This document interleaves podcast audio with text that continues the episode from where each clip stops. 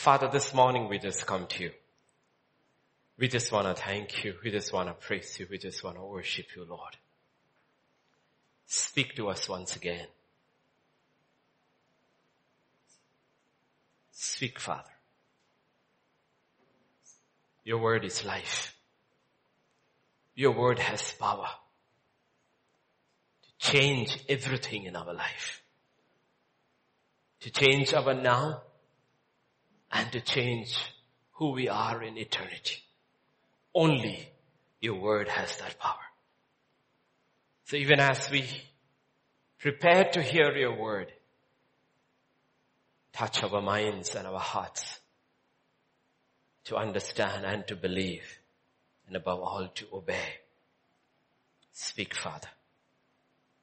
For in Jesus' name we pray.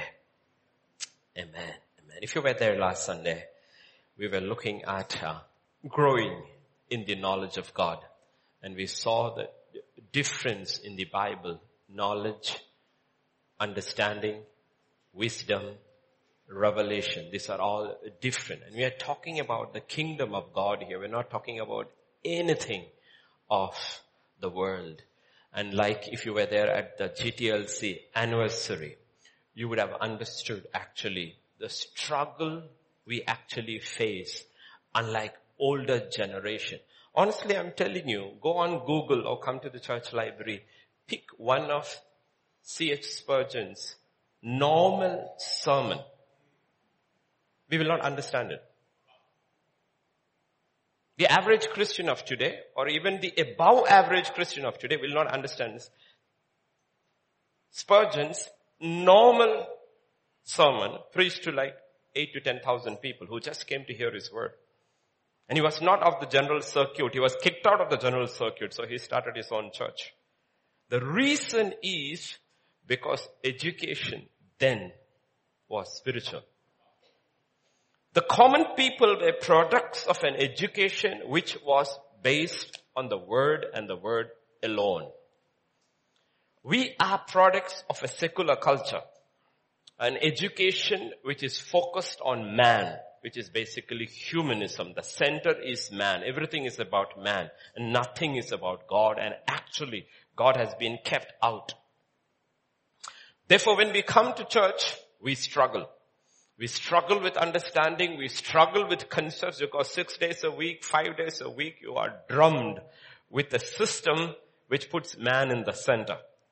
And then Sunday, when you come over here, pastors are under incredible pressure either to stand true to the word and bring God back to the center and the kingdom of God back into focus or like many crumble under pressure and preach a gospel which is about man and about this world. That's our struggle. So this morning, I want you to go back. When you hear concepts, when you hear the word, it's all about the kingdom of God, which is eternal. Let's look at the first scripture for today. What Peter says in his final epistle, the two epistles of Peter. This is in 2 Peter chapter 2, verse 3 and 4. We know it, but once again, let's read it very, very carefully. His divine power. No, no, no, no. Chapter 1. Second Peter chapter 1 verse 3 and 4. His divine power has given to us, say, say that again. Do you believe? Do you believe? You actually should do a word study of all when it is connected with God. It's interesting. This season, three Sundays from now is Resurrection Sunday. We all went astray. And he put the iniquity of us all on him. He's a God who forgives all our iniquities and heals all our sins. When God says all, he means all. He doesn't mean some or almost all. He means all. But the onus is on you and I to look into the word and say, I believe. I believe. He has given us all things that pertain to life and godliness. Our life for a believer is split into two. One, we have a life on earth. So there are needs, material needs. Scripture says he has already given it. Not that he will give us. Scripture says he has given to us. In Christ Jesus it is given. And not only that, everything that pertains to godliness. And how is it? Through the knowledge of Him who called us by glory and virtue. That is the key. He called us. And we can know this only through the knowledge of Him. That is why the teaching of the Word of God is the teaching of God. Know Him. Somebody wrote a prayer request. I want to love Him more and more. It's just the only way you will love somebody more and more is by knowing somebody more and more. And the beauty about God is that the more you know Him, the more you love Him. Because there's nobody like Him. That's why these great writers and all, He's the fairest of 10,000 to my soul. The lily of the valley, the rose of, all these things came from there. So you have to look at it and say, Lord, I want to grow in the knowledge of you. And in that knowledge of Him is also everything that we need. Everything that we need. By which, okay, we have been given us what? Exceedingly great and precious promises. That through these you may be partakers of His divine nature. You have to look, these two words are loaded. Like it's enough for a pastor's conference. Okay? There are promises given in the Bible, over 9,000 promises. The purpose of the promise is through that we load our houses. No. We become the partakers of His divine nature having escaped the corruption in the world that comes through lust. Two things happen.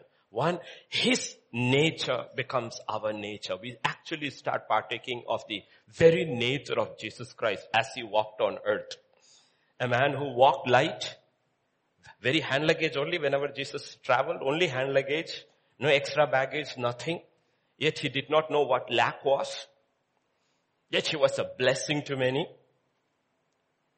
And it is nature. He escaped all the corruption in the world to the point when the devil comes, he says, the ruler of this world has come, found nothing in me. So understand what scripture means, the purpose of the knowledge of God. The reason is that when we actually start studying the word of God and we start understanding God and his kingdom, all our preconceived ideas of life will start falling apart. And the kingdom of God, which is real, which is eternal, will start growing in us. So let's get into today's study, teaching, preaching, whichever you want to look at it, okay? So one of the first acts we saw last Sunday also, one of, not one of the, the first acts of Jesus, the first act of Jesus post resurrection is recorded in John chapter 20 and verse 20 and 21. It's recorded over there. Uh, yeah, let's go to 21. Okay. So Jesus said to them again, peace to you. As the Father has sent me, I also sent you.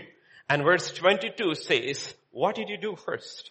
The first thing God does, He breathes upon them and said, receive the Holy Spirit.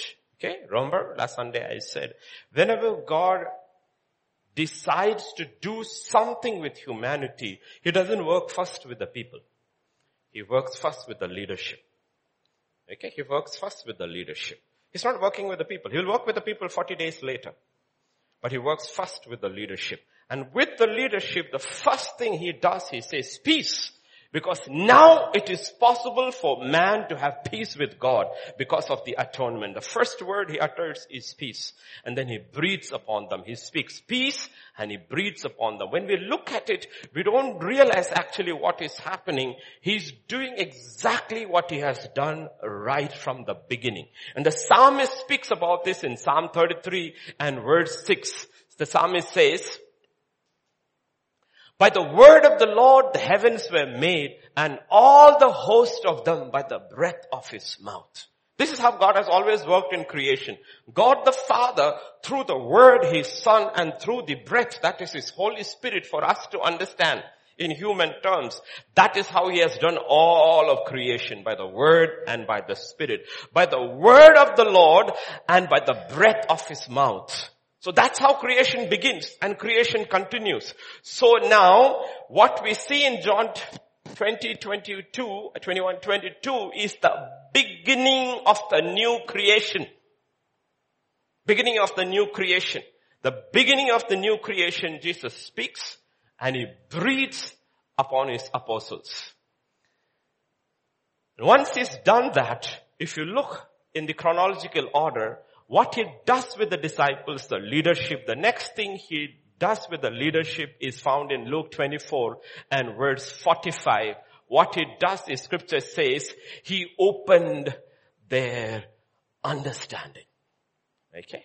Open their understanding. That's what we need to pray. Lord, open my understanding. Open. Otherwise we won't comprehend scriptures because scriptures are the testimony and the witness of God. Unless he opens our understanding, see, this is something which he has to do. They walked with him for three and a half years. They partook of his ministry, of his power. They lived with him, walked with him, yet they did not comprehend scriptures until he opened their understanding. So don't ever think it is possible for us also in any other way. He opened their understanding so they could comprehend the scriptures. Remember in Ephesians 1 and verse 17, for years and years, 17 and 18, we prayed this prayer. We looked at it last week. That the God of our Father, the Lord Jesus Christ, the Father of glory may give you the spirit of wisdom and revelation in the knowledge of Him. So you have knowledge, wisdom, revelation, all coming. And in verse 18, scripture says, but for all that to happen, the eyes of your understanding must be enlightened. You could have Jesus himself coming and giving you the greatest revelation. You won't understand it unless our understanding is opened. If Einstein were to come and teach you a mathematical theory, who will understand Pastor Vijay? The rest of us will look like idiots over there. What is this hairy man talking about? Because we have no understanding of math. Are you getting what God is saying? The eyes of your understanding. These are real prayers of real people for 2000 years. Lord, I want to comprehend your scripture. I want to know you. Lord, I want to understand your kingdom, Lord. I need wisdom. I need knowledge. I need revelation. But Lord, I need understanding. Open my eyes. This is not the wisdom of the world. No. Actually, the wisdom of the world works against the wisdom of God. That is why people like us who grew in the wisdom of the world with all the degrees one day put it all away and threw all that stuff away and said we are going there no more. Because the wisdom of the world works against the wisdom of God. And most of the stuff most people read is connected with the wisdom of the. Look at what God says in 1 Corinthians chapter 19 and 20 about what we all learned in the secular colleges. First Corinthians chapter 1 verse 19 and 20. For it is written, I will destroy the wisdom of the wise and bring to nothing the understanding of the prudent. This is talking about the wisdom and the understanding of the world. I will destroy the wisdom. You know what? There will be no PhDs in heaven. Everybody who reaches heaven, none of them will have a doctorate degree from earth. It will be all be found of no value. I will destroy the wisdom of the wise and bring to nothing the understanding of the prudent. Where is the wise? Where is the scribe? Where is the disputer of this age? Has not God made foolish the wisdom of this world? That's why I said be good students, learn your trade well, be a good doctor, be a good engineer, be a good software engineer, whatever profession you choose. But this is wisdom. Don't follow their ideas. Don't follow their ideology. Don't follow their philosophy. It will compromise you and it may even keep you outside the kingdom when the day comes. And we need to understand also why the gospel has lost the power today. The gospel hasn't lost its power, but we have made it of no power. Why? Because we have replaced the wisdom of God with the wisdom of the world in our preaching. Listen to verse 21 to 24. Paul himself. Yeah. For since the wisdom of the, of God, the world through wisdom did not know God. You know how it is? Loaded the scripture. You cannot through the intellect. You cannot through great studies in colleges understand God. It's not possible unless he opens your eyes. It pleased God through the foolishness of the message preached to save those who believe. But the message that is preached is absolute foolishness to this world. For since, yeah, for the Jews request a sign, Greeks seek after wisdom, and, but we preach Christ crucified. To the Jews, a stumbling block. The Jews is a stumbling block because they are coming from the old covenant where death is a failure. It's a defeat. It's a stumbling block for the Jew to think about losing in life. Death. God dying? No, Yahweh cannot die. Yahweh cannot be defeated. Death is a defeat. So the death of Jesus on the cross is a stumbling block to the Jews. And to the Greeks, foolishness. What are you talking about? But to those who are called, both Jews and Greeks, Christ the power of God and the wisdom of God. That's why Paul says, I sought to know nothing except Christ crucified. Because he will say the reason. He will say, we don't go going into that, but let me explain to you in my own words. This is, he says, through the cross, I will boast only of the cross. Through the cross, the world is crucified to me and I am crucified to the world. The wisdom of the world stops at me. It will not come into me. Through the cross, it has stopped. Why I'm saying is that much of our anxieties are caused because we are relying on the wisdom of the world. And the wisdom of the world cannot give you any peace. And through the wisdom of the world, you cannot know God. So what God is looking for is what He always did from the beginning, what we saw in Psalm 33 and verse 6. We saw that, no? Through the word of the Lord, the heavens were made and the host of them by the breath of His mouth. God is looking for men, women and children who will align their minds to the word of God and their spirits to the Spirit of God. That's all he's looking for. That's what he meant by a generation will rise who shall worship me in truth. That is his word and in spirit. That's what he's looking for in every generation. If he can get a man, a woman, a child, it can be a man like Moses. It took God 40 years to get the wisdom of Egypt out and replace it with his wisdom. For that, that man had to be humbled and broken and die to himself before he received the wisdom of God and God alone. And his spirit has to be aligned with the spirit of God before God could send him and use him to save Israel.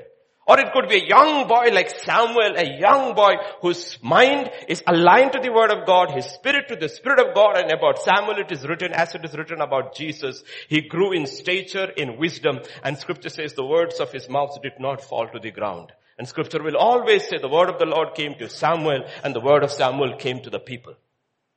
This is what God is looking for in every generation. And it will not happen through human wisdom.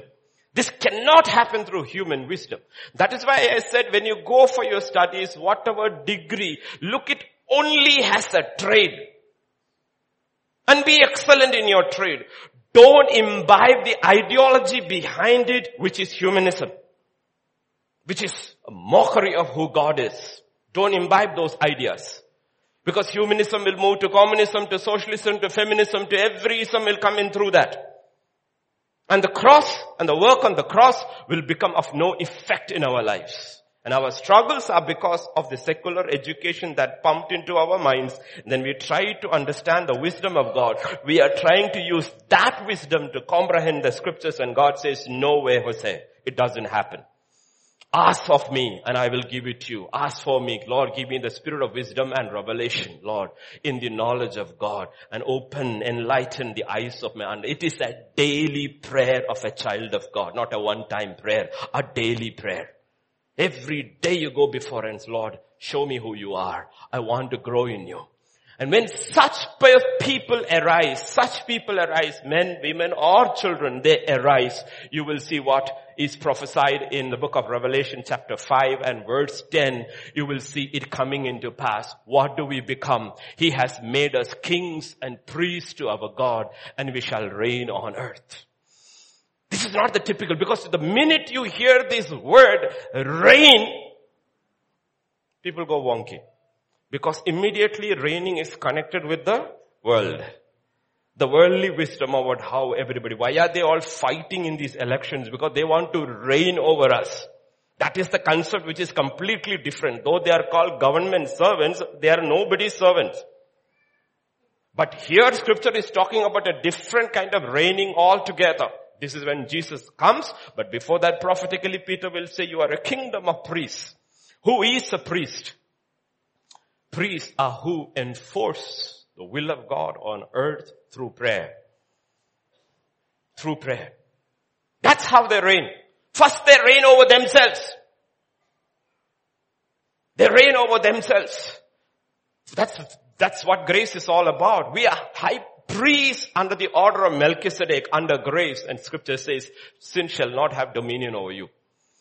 Sin shall not have dominion. You shall walk by faith. Whatever is not of faith is sin. So there is a dominion the priest exercises over himself. Today I want to teach you about exercising priesthood in prayer. How do they rule? They rule primarily in prayer. Let's turn to 1 Corinthians chapter 14 and verse 15 and we will look about prayer and what we need for this. What is the conclusion then? I will pray with the spirit. I will also pray with the understanding. I will sing with the spirit. I will also sing with understanding. Remember the word understanding. Keep that at the back of your mind. I will pray in the spirit and I will pray with understanding. Verse 20, 14, 20. Yeah. Brethren, do not be children in understanding. Now this understanding is not talking about the understanding of your subjects.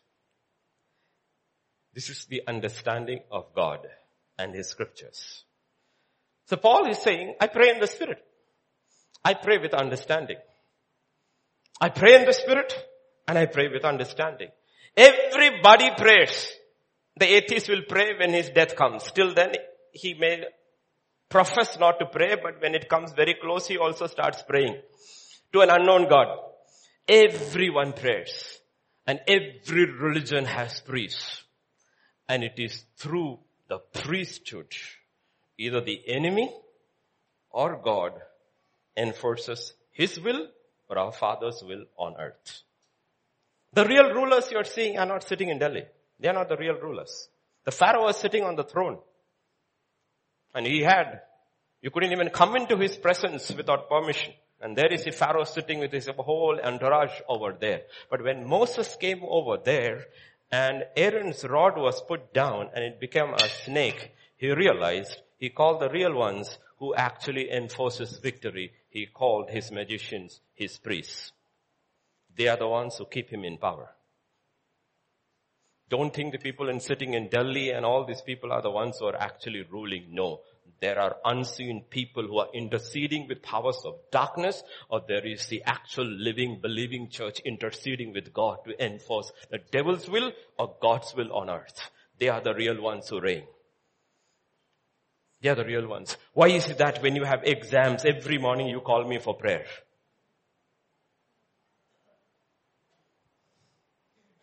You studied for one year, right? You're so confident, right? But at the last hour, you know, if I have goofed up, there is somebody who can intervene. Not that. It works always. That's why I ask for mercy, integrity, faithfulness. In your prayer, you will be wondering, why does Pastor James have to say all these things? I only ask for marks. Do you understand? How actually why the ministry of prayer is so important and Paul says, I pray in the spirit, I pray with understanding. So we are no different. Understand that. Remember Jesus' great answer, incredible answer, which is the most familiar prayer every average Christian knows. Teach us to pray. They knew his secret. Because when they walked, they fell asleep every time he prayed. But when they walked with him, they saw his dominion. He had dominion over dem- demons. He had dominion over diseases. And he had dominion over supply, though most of the time he had no money with him. They saw his dominion. And they knew the reason is that he's exercising dominion in his life because of his prayer life. So they asked him this question, Lord teach us to pray. They saw And incredible prayer life of Jesus is that even his last breath on the cross is a prayer and he dies in triumph. Into thy hands I commit my spirit, Father. And he dies. It's triumphant end. His prayer life never ceases. Even on the cross, his last words are a prayer. So they tell him, Lord, teach us to pray. And this is how he teaches us, all of us, to pray. And we root it, or we memorize it and repeat it like a parrot. Let's look at it. Matthew chapter 6, 9. Matthew 9. Okay, you all know it by heart. Since all those who have by hearted it, can we start our? Let us be a traditional church. Our Father who art in, hallowed be. Okay, let's stop there. You got it? In this manner therefore pray, our Father in heaven, hallowed be thy name. Remember that incredible promise given to Solomon when the temple was being dedicated? My house shall be called a house of prayer. And in this house I will hear your prayer. But God said something. If my people called by my name. That's the first condition. You have to be his people called by his name. So when he teaches us to pray, be very sure he's your father. Be very sure He's your Father. My Father in heaven. Hallowed be thy name. If my people call by name, by my name, that's the first condition. Otherwise he's not going to answer. First condition is salvation. God has your father. And in your baptism, you receive the name of God, His son's name. That's the first condition. If my people call by my name. This is a prayer only for children, only for his people. It is not for others. So the first condition to be met is that be sure you are a child of the living God. But you come down in this manner, therefore pray, our Father in heaven, hallowed be your name. And verse 10 is the core, the center of the entire prayer. What is it? Your kingdom come and your will be done on earth as it is in heaven. So when you pray this prayer, which is they're asking you, teach us to pray, he gives them something and he says, this should be the center, the core of your prayer. What is it? Thy kingdom come. Thy will be done on earth. Did you get it? So the question God is saying, when you pray, what is the objective of your prayer? Children say, Lord, I want marks. God says, okay, I understand. But what is the objective of your marks?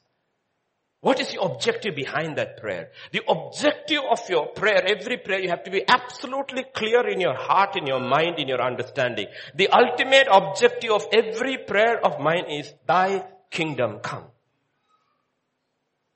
Thy kingdom come. What motivates your life? What motivates your prayer life? thy will be done, not my will.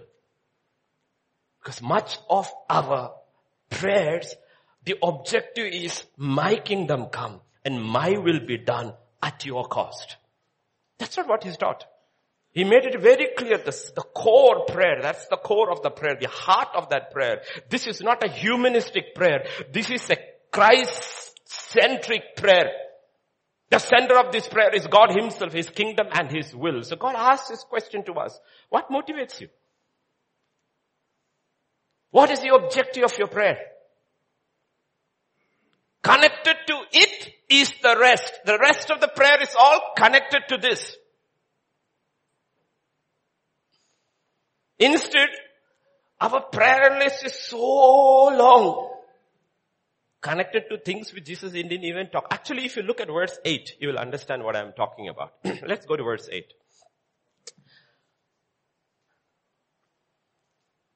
Therefore do not be, like, word just before he teaches us to pray, he said something. Please don't be like them, for your father knows the things you need before you ask him. Are you getting it? He's saying, okay, I understand you start with marks and job and wife and husband. I understand all that. But don't keep asking those things because your father all, he says, I am not a retard. I'm God. I'm your father. I already know what you need. Please can you change your prayer life a little? What about me? What about my name? What of my kingdom? What about my will? This should be the center, the focus of your prayer life. I already know before you even ask, like we only know today's need, we don't know tomorrow's need. He says, I know that too. Before you know, ask, I know. So what motivates us is the question. Are we motivated by His will? Are we motivated by His kingdom? Then He says, all your needs will be met. A simple line. Give us this day our daily bread. Simple line. All your needs will be met. You don't have to worry about it. But this is the will of God. Paul will write to the Thessalonian church. Your connected with sanctification is the rest of the prayer. Father, teach me to receive and give forgiveness. It's connected with your sanctification of your inner man. Lord, lead me not into temptation. That's connected with your sanctification because that is the will of God. Deliver me from the power of the evil one because he is the one who will oppose me constantly so that through me your kingdom will not come. Deliver me from the power of the evil one because he opposes your kingdom, your will in my life and your work in my life and through my life. He is the opposer. And he opposes you and me at every turn. So you have to read that prayer in the context of verse 10. This is the core of it. Thy will be done, thy kingdom come. Then only it makes sense. Otherwise it doesn't make any sense at all. So we pray, Lord, Give me the eyes of understanding to understand the Lord's Prayer. That this is what it is all about. And the evil one, Lord, deliver me from the power of the evil one because he is the one who opposes what? Your will in my life and the growth of your kingdom in my life. And he opposes. Don't ever think he will not. You know, remember Daniel? And listen to Daniel when he prayed. Who was opposing his prayer life? Look at Daniel 10. Then he said to me, this is angel Michael, do not fear Daniel, for from the first day that you set your heart to, ah, when you pray, Lord, give me the spirit of wisdom and revelation that and open the eyes of my understanding, there is an opposer who comes. The day you set to understand, that's why yesterday's which you got on WhatsApp, reading your Bible itself is an act of war.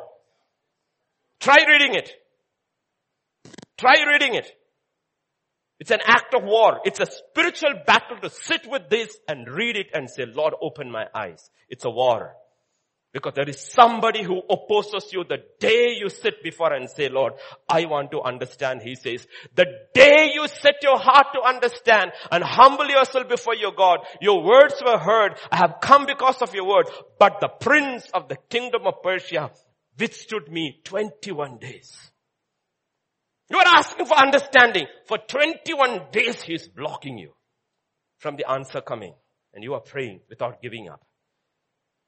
Thank God we don't have to pray, struggle like Daniel. We have the Spirit of God in us.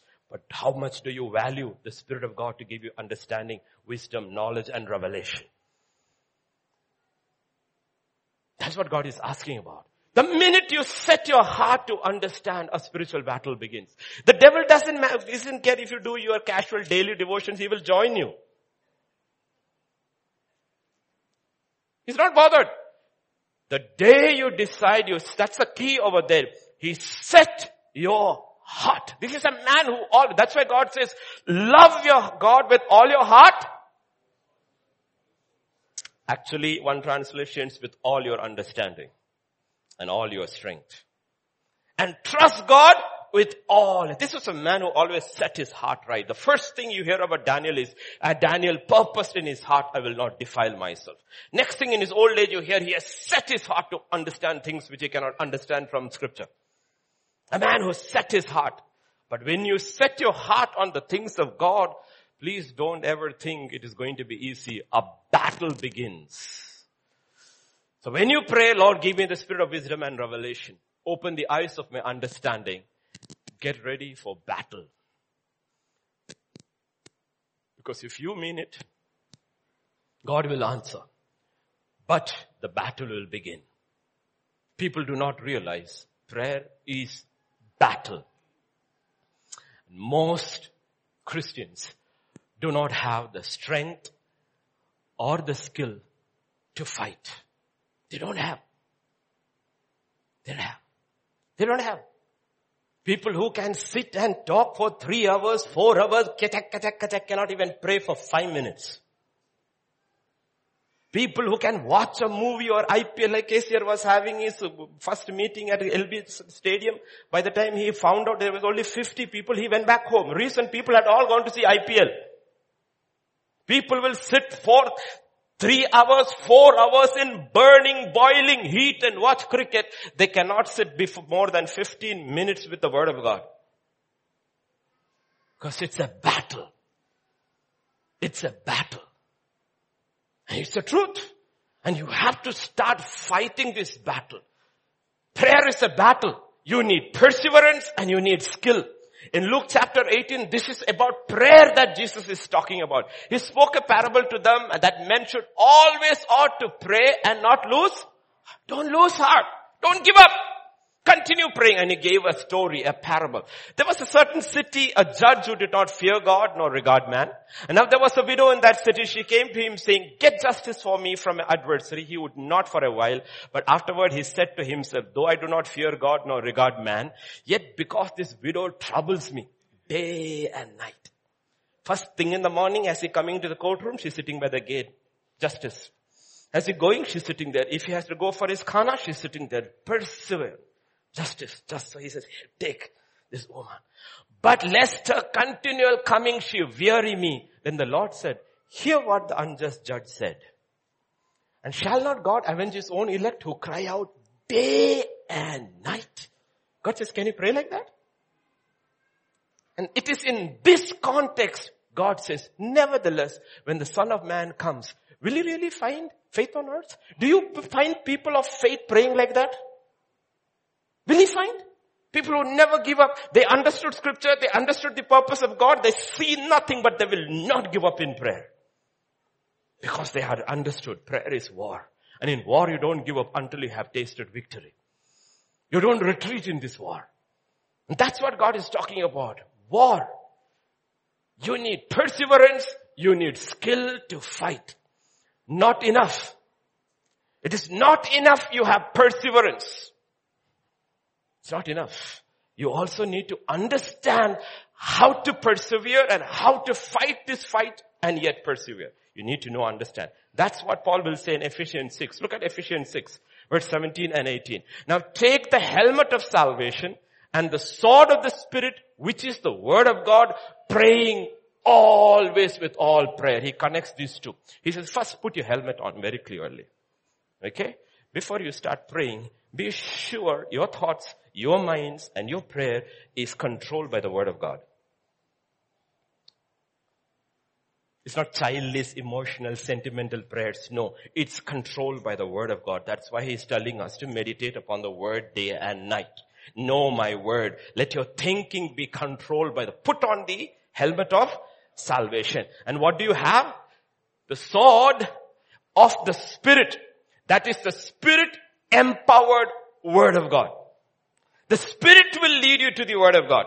And that word of God is like though he created everything by the word of his mouth and by the breath of his spirit. When that comes together, what you and I are actually praying has the very power of God to change. That's what he's talking about over there. A mind controlled by the word of God and then prayer becomes war. Praying always with all prayer and supplication in the spirit. The Holy Spirit comes right into your prayer life. It is not with a human understanding.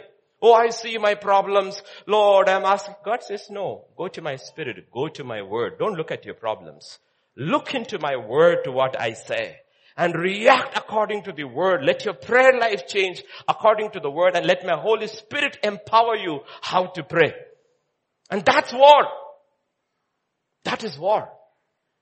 And one of the most beautiful, like I tell you, you know, spiritual truths are given in the Old New Testament. Physical pictures of these kind of battles are given in the Old Testament.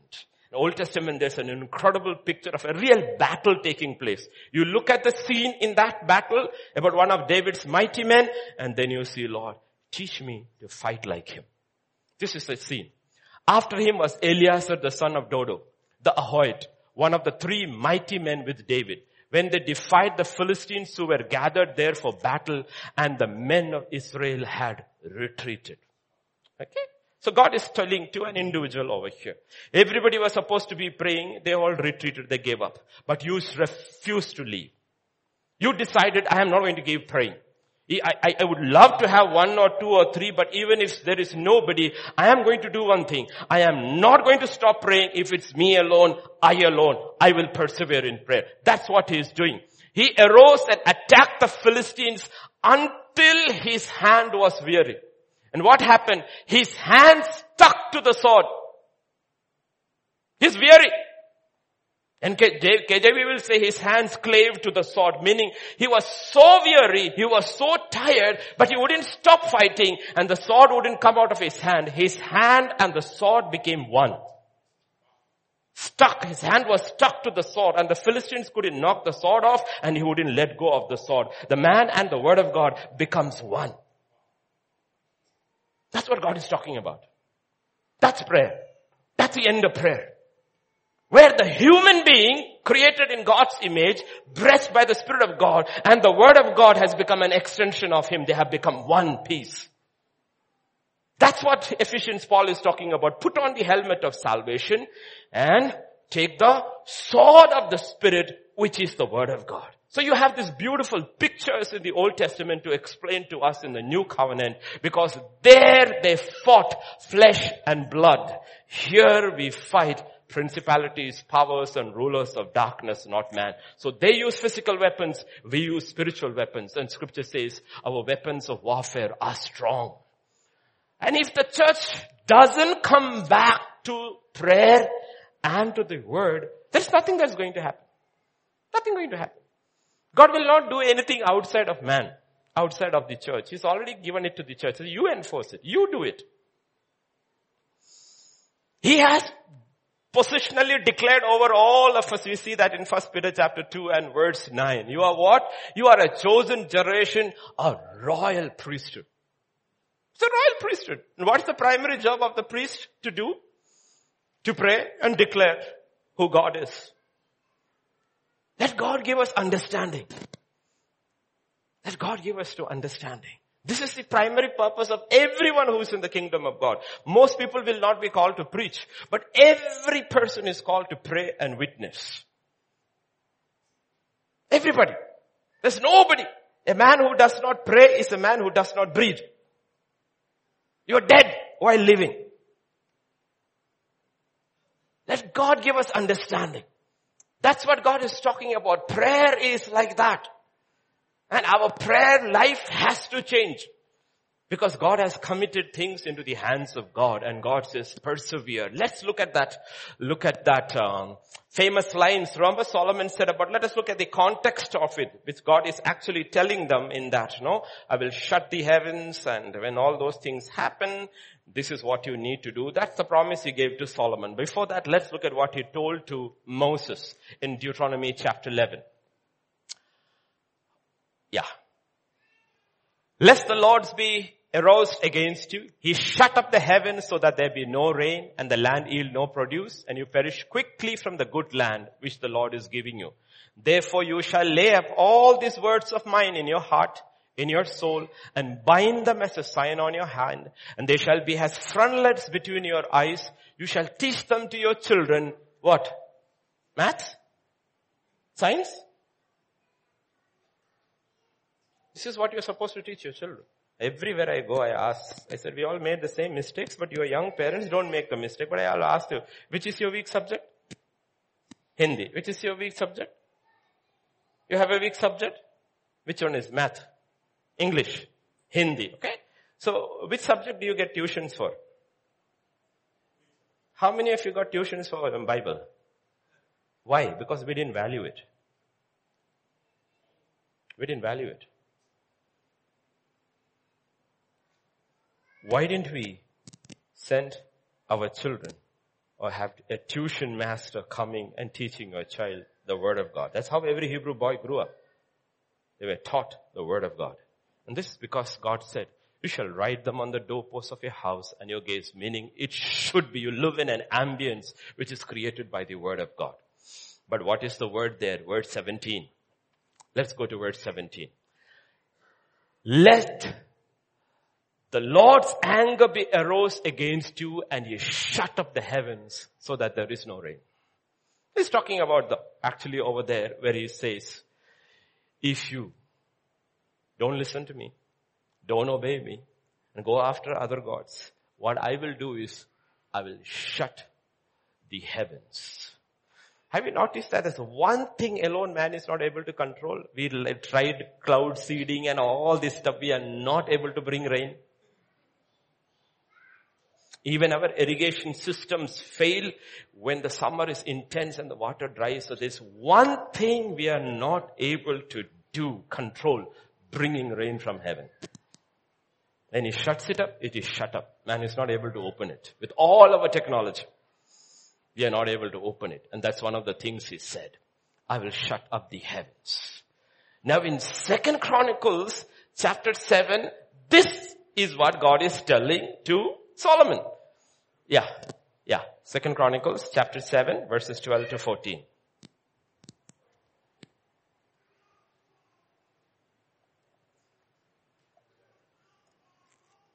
Got it?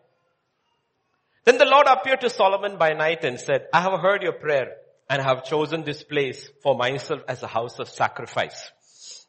He didn't say, he didn't say if. He said when. Because he knows us very well. You can give them as many rules as possible. They won't keep it. And when they don't keep it, I will have to finally shut the heavens. When I shut up heaven and there is no rain, or command the locusts to devour the land, or send pestilence among my people, against whom? My people, not against the world. My people. We, we, you know, there was uh, a profile on, I think, Ravi Moses. You're Ravi Moses, right? Yeah. Ravi Moses' profile was very interesting. I just, you know, we all know Amos 3.3, right? Can two walk together unless they are agreed? But have you read Amos, uh, Amos 3.2? It's very interesting. Amos 3.2, yeah. Put it up, I'll put it up there and let's come back. It's a very interesting, I just, I look at profiles. That's how I understand the profile of a person. I look at the profile and it's on Amos 3.2. I said, hey, let me look at it. Amos 3.2. Not three, three, three, two. You have only, you only have I known of all the families of the earth, therefore I will punish you for all your iniquities. Did you see what God is saying? For all these people, you alone are my child. Therefore, when you go wrong, I'm gonna smack the daylights out of you. That's exactly what he's saying. Others, I will leave them alone. And when we are left alone, we think it as a sign of love. God says, I don't even consider you. I look at 3, 2 and I said, hey, let me go back. I remember back. What was it exactly? And I looked at it. I said, wow, what a line. What a comforting line. You alone. All the families of earth, China, Japan, Korea, all these nations, he said to Israel, you alone I have chosen. Therefore, I will punish you for all your iniquities. Because you are mine. All, another all. All your iniquities. So let's go back to what he's saying to Solomon. When you, when I shut the heavens, or send the locusts, or pestilence, he says these are all the punishments for your iniquities, he says. Then if my people who are called by my name. God asks us four things to do and he says he will do three things if we obey. Four things you have to do, I have to do, we have to do, the church has to do, the people of God has to do. Who are called by name will first humble themselves. Two, pray. Third, seek my face.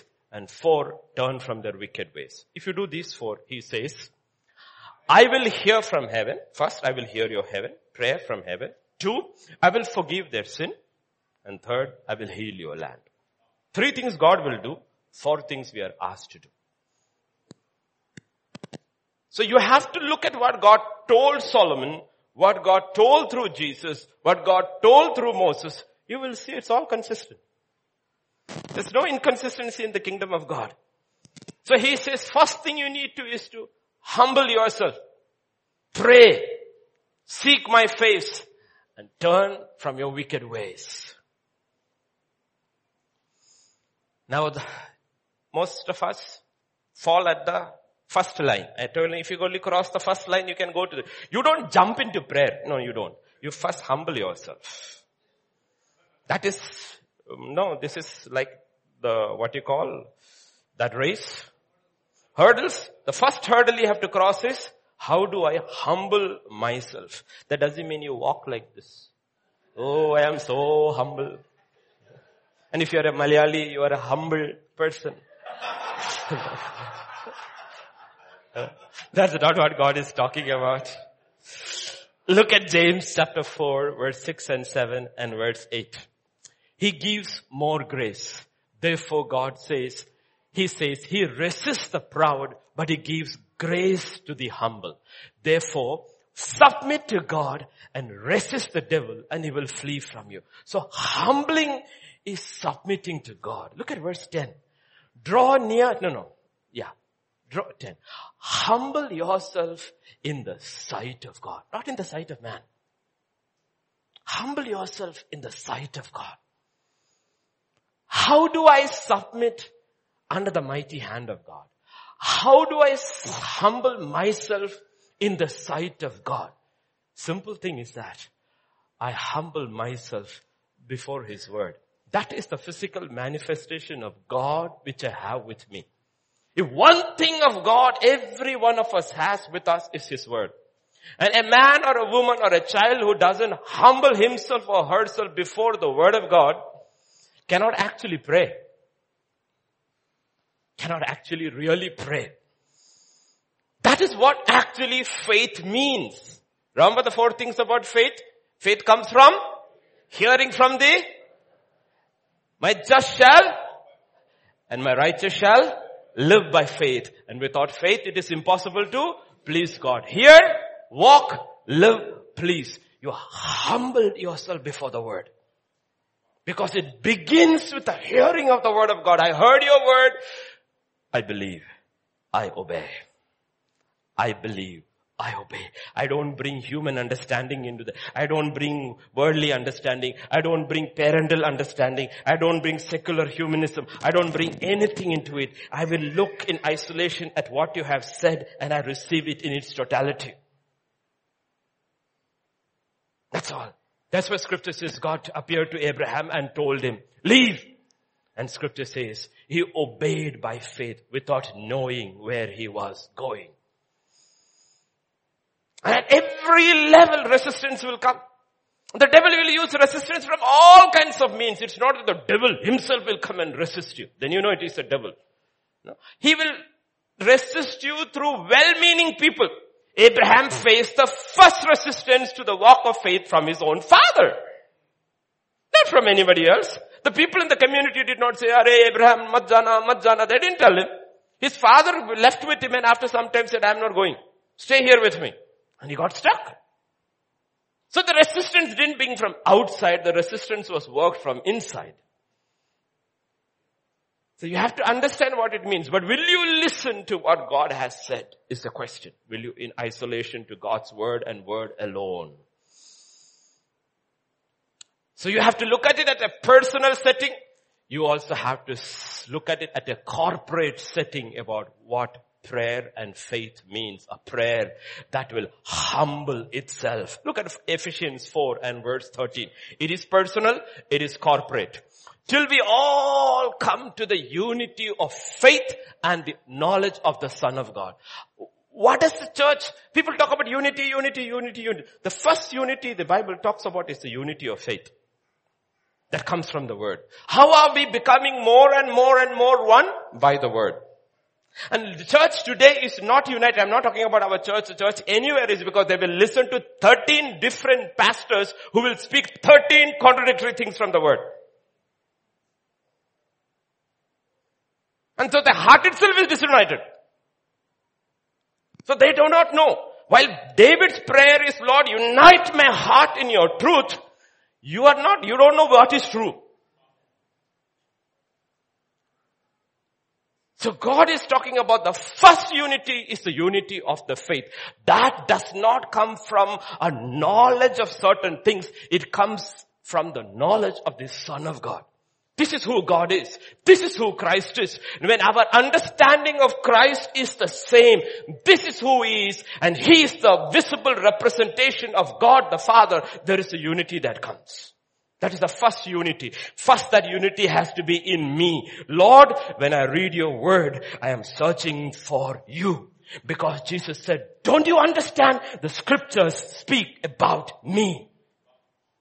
That's what you look for in this. You look for Him. And when we are all searching for Him and find Him, He's always the same. And we are united in faith in the knowledge of, of the Son of Jesus Christ. The second unity He talks about is in 4, uh, 3. Endeavor to keep the unity of the Spirit in the bond of the Spirit. It is not enough that you are united by the Word. We are also united by the Spirit. The same Spirit. Same Spirit.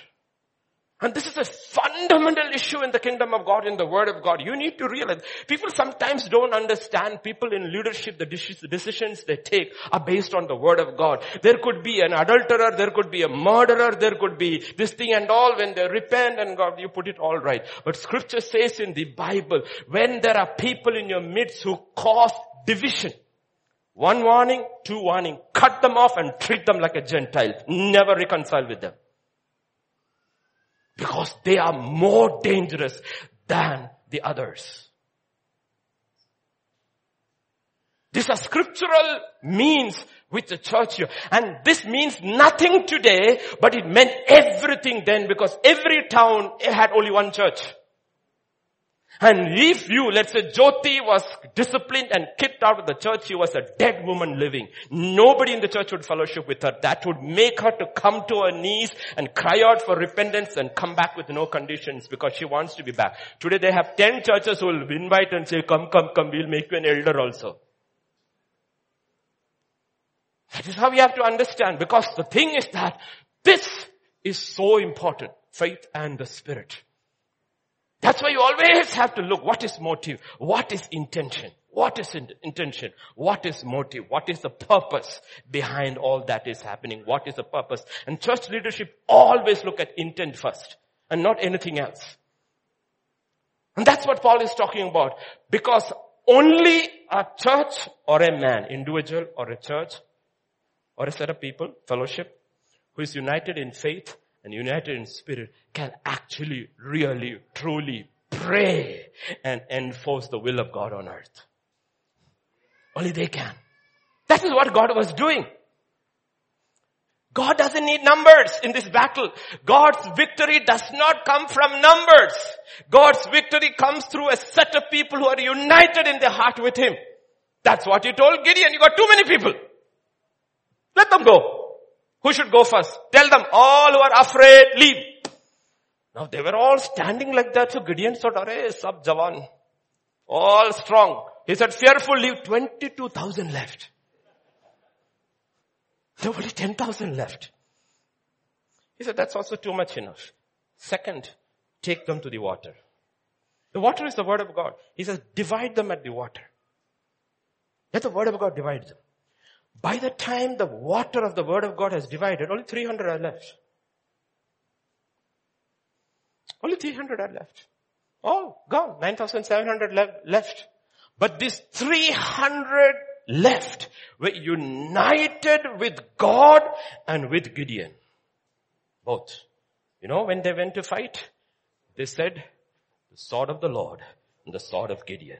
That's all they said sword of the Lord and the sword of Gideon. God says, I give the Philistines into your hands. Go win. You don't even have to do anything. Break the tr- this thing and blow the, the show the uh, light torch and God started fighting. What was God trying to do there? He was trying to bring a set of people who were united in faith and united in spirit. That's what Jesus did. Thousands upon thousands upon thousands, multitude followed him, followed him, followed him with all their carnal needs. He asked them, what do you want? What do you want? What do you want? What do you want? What do you want? They all said, we want, we want, we want, we want, we want. And he gave them. They are the Jimmies of the first century. He gave them. But to some he said, you follow me. You follow me. You follow me. Scripture says they left everything and followed him. At the end he had only 11. He had only 11. But on the day of, uh, when he, 40 days after resurrection, he just gave them a simple command. Paul will in the book of Corinthians, the Lord who appeared, who rose, appeared to over 500 of us. And finally to me has borne out of turn, he will say. Over 500 plus disciples Jesus had appeared after he was resurrected. But he only gave them one simple command. What is that? What? Wait. How difficult is to obey wait. How difficult is to understand wait when God says wait, wait, don't do anything. But 380 plus did not wait. So at the word, they were divided. Only 120 were there. It's a very simple thing. Very simple thing. Wait. A man called Saul lost his kingship because he did not understand the meaning of that one word, wait, till the priest comes. Wait can cost you your crown in eternity if you do not understand when God says wait, only thing you do is wait. Don't move. They did not wait. They did not wait. 120 waited. And again you have to remember they were told not only to wait, you have to listen to God carefully. That's what's important. Wait. And he said, wait in Jerusalem. Where did he speak to them? Wait in Jerusalem. At Bethany. He didn't speak to them at Jerusalem, at Bethany. But those who waited went from Bethany to Jerusalem and waited. Not only should you wait, should wait at the appointed place. At the appointed place. That's hearing, clarity, obedience without any, any misunderstanding. Lord, this is what you told me. And scripture says, when that 120 started waiting, what is God first doing with them? In Acts chapter 1 verse 14, how did they wait? They waited with one accord in prayer and supplicate. First work God is doing among them is let me bring a unity of faith among you and a unity of spirit among you. It's first thing he's doing. Come. Let me unite your heart with me. First 10 days work of Jesus Christ, the Spirit of God before His manifestation came upon them, the first 10 days of work after Jesus rose to heaven, is bringing them into one accord. And chapter 2 and verse 1, at the end of the 10th day, when the day of Pentecost had fully come, they were all with one accord in one place. One accord in one place. Not that they were all one accord in ten places. Let us have a group chat please. No, no group chat. One accord in one place. And the Holy Spirit came down.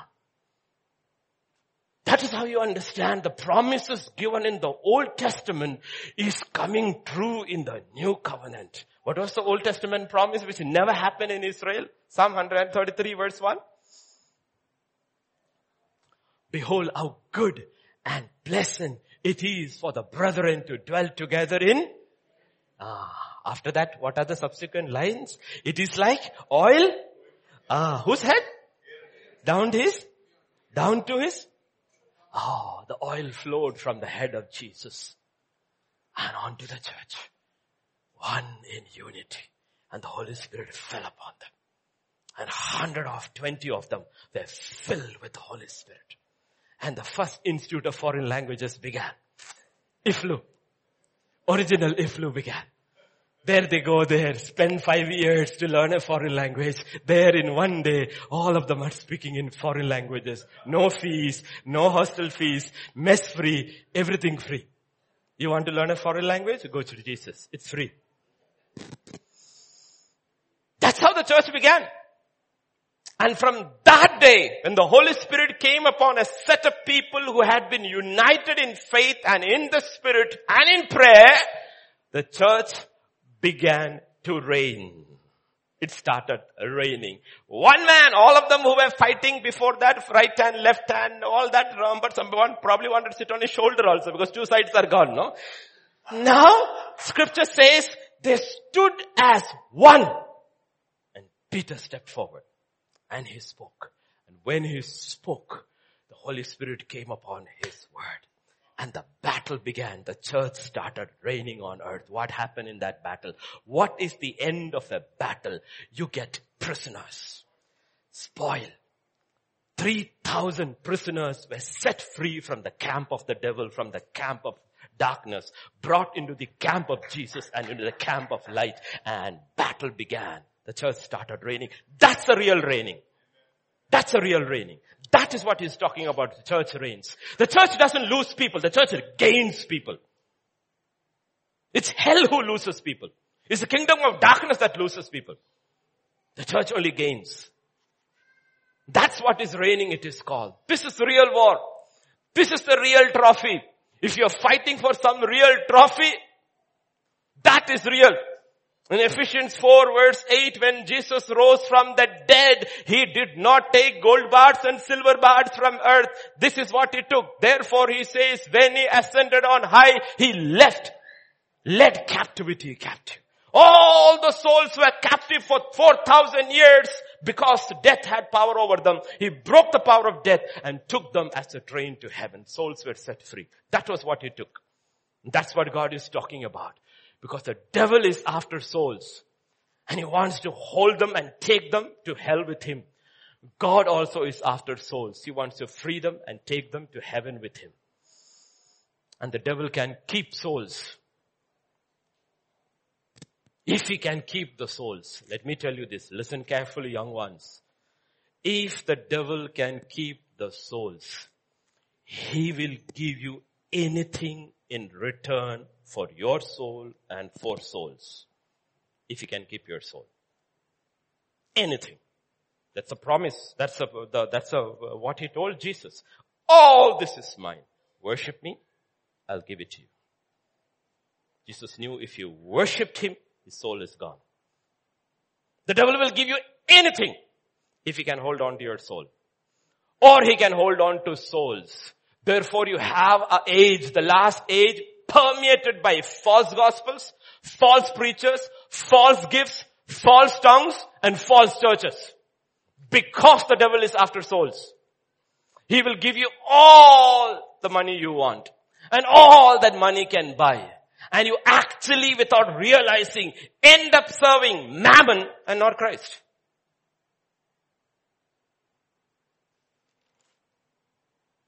This is exactly what the devil. You have to see the pictures in the Old Testament to understand these pictures in the New Testament. This is exactly what the devil through the king of Sodom told Abraham. Abraham had come back. He had gone to rescue his nephew, rescued, come back, met Melchizedek. Melchizedek gave him bread and wine and the king of Sodom meets him and this is what he said. The king of Sodom said to Abraham, give me the persons and keep the gold. Give me the persons. Give me. You can keep the goods. Give me the people. Understand? how the false gospel preaches. The false gospel is man-centric and centered on a physical, material prosperity, success. It will eat your soul at the end.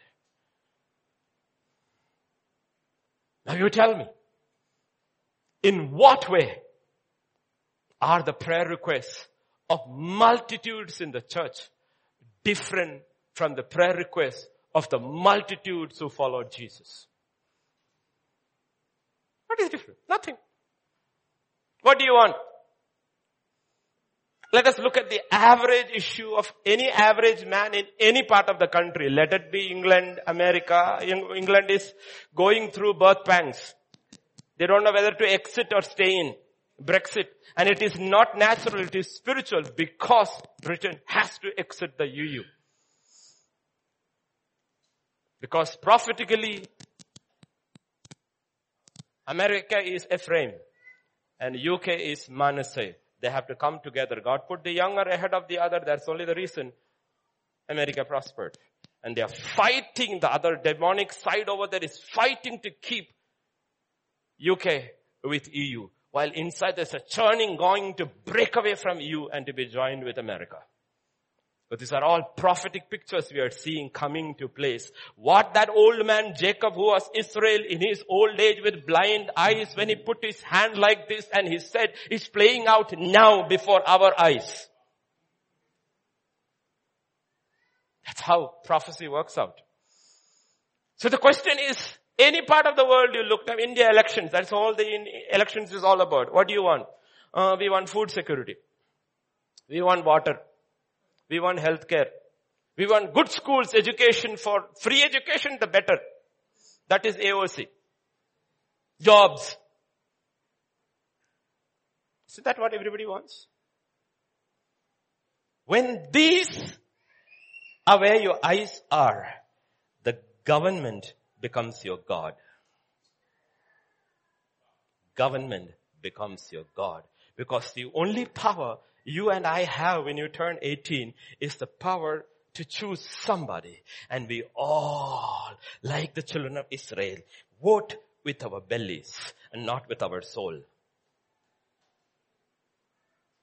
Not with our soul. Because we haven't understood what is important. The kingdom of God or the kingdom of man. In the kingdom of a man, what is important? Food, water, job security, jobs, education, all these are important. In the kingdom of God, thy kingdom come. Thy will be done on earth as it is in heaven.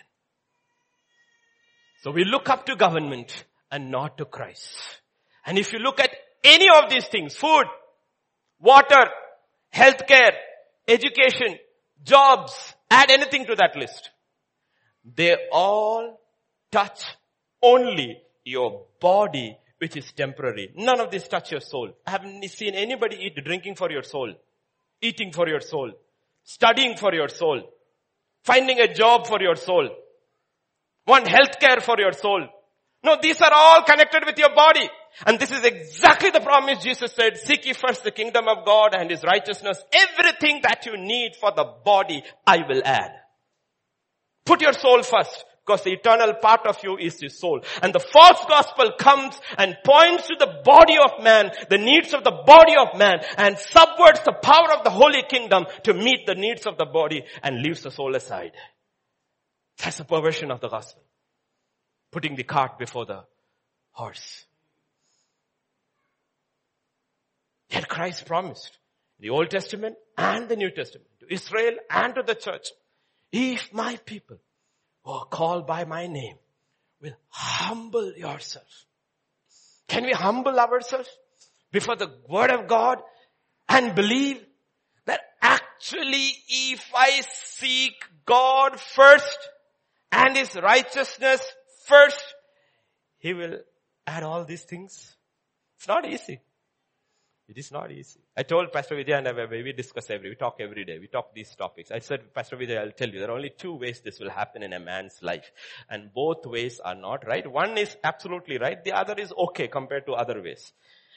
Either a man has a lot of money and he loves the kingdom and the Lord and he says, what's the point in working anymore? I got anyway plenty, so I will go serve the Lord. But his backup is what? And there is the other man, he has neither money and he has aspirations, but he said, you know what, if you are real, I am throwing myself headlong into it. And I believe. Both serve the Lord. But the serving is different. That is why this gospel and walk of faith is very scary. Unless you know God.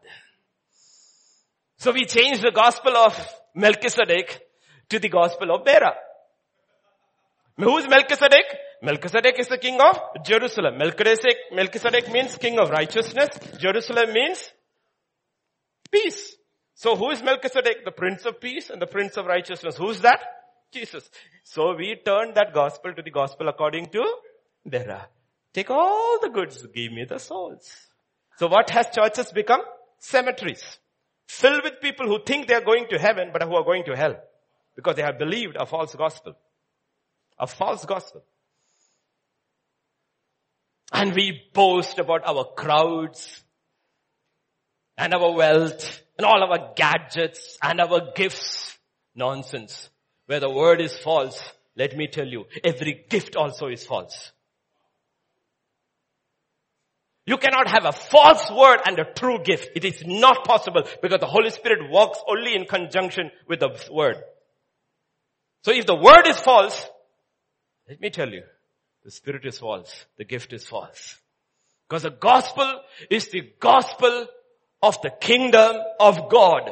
And salvation is the salvation of the soul, not the body. There's no salvation for this body. The problem is the market is flooded with Chinese goods. They are so good and people are so blinded, they don't know which is fake and which is real. Because unless the fake is so close to the real, you cannot market it. You Cannot market it. And the king, the world is full of false Chinese goods, false gospel. But in China, the gospel is true. That's a funny thing. China, the gospel is true. But in the free world, you just think about this. Honestly think about this. If you hear the gospel that is being preached today, okay, the preach about prosperity and health and wealth and all, you go preach it in China, in North Korea, in Saudi, in Iraq, in Iran, in Syria, in Egypt, in any of these places, they will laugh at your face. They will laugh at your face. They will say, our flesh and blood is lying in the labor camps and lying in prison for years. Our pastors did not die for this gospel. They didn't die for this gospel. If this was the gospel, then there is a communist party, approved churches overground. We can go there. This is the gospel that is preached there. So be very careful. Because if you do not know your word, your prayer life will be totally ineffective. And because your prayer is all connected with these things and all the answers are coming, you do not realize you are deceived. Because you do not understand his word or the God of the word. So the apostles, after Pentecost, everything fell into place. And you will see in Acts chapter 6 verses 1 to 4. In those days, when the number of the disciples was multiplying, there also rose a complaint against the Hebrews by the Hellenists, which are Greeks, Gentiles, because the widows were neglected in daily distribution. Samasya? Petka. See, everywhere, whether it is in the wilderness or the first day acts, how did the devil enter into the camp? Through the stomach. It is through the stomach. She is getting more, I am getting less. We used to eat that, now we are eating only this. That's where it started. What did the apostles say? Then the twelve summoned the multitude of the disciples and said, it is not desirable that we should what? Leave the word of God and serve tables. Therefore, brethren, seek out from among you seven men of good reputation, full of the Holy Spirit and wisdom, who we may appoint in this over this business. But we will give ourselves continually to what? And ah, they put it on par. All the feeding programs in the world is not going to bring one soul into the kingdom of God. Let me tell you that. Not. If the soul is untouched, it doesn't matter what else you do. It's not going to make any difference in eternity. There was a 40 year, let us put in today's thing, government sponsored 40 year feeding program in the desert. Free food, free water, free clothes, free sandals. At the end of that day, how many people were included among adults in that feeding program? 600,000. 5 lakh 99,998 did not cross the line, fell on this side. The feeding program did not help because the word they heard never entered into their soul. Did not. Because the gospel is the gospel of the soul. So the question God asked first is before you pray, if my people who are called by my name pray, he said, no, humble yourself before this. I bent my knee before this. This is true, Lord. I take it. Not a word. What I don't understand doesn't matter. When I understand, I will obey it. But this is your word. and this is true. This is eternal. Can we humble ourselves before the word? Can we? Can we persevere in word and prayer?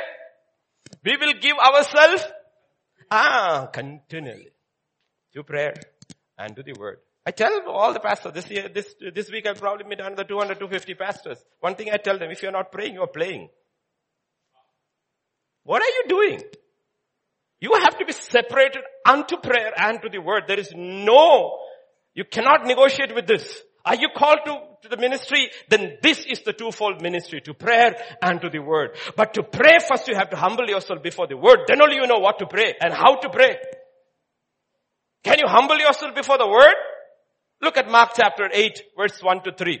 In those days the multitude being very great and having nothing to eat, Jesus called his disciples to him and said to them, I have compassion on this multitude because they have now continued with me three days and have nothing to eat.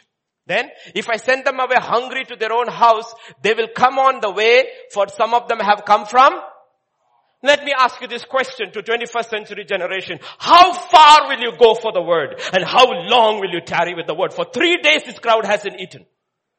Because they have been listening to his word.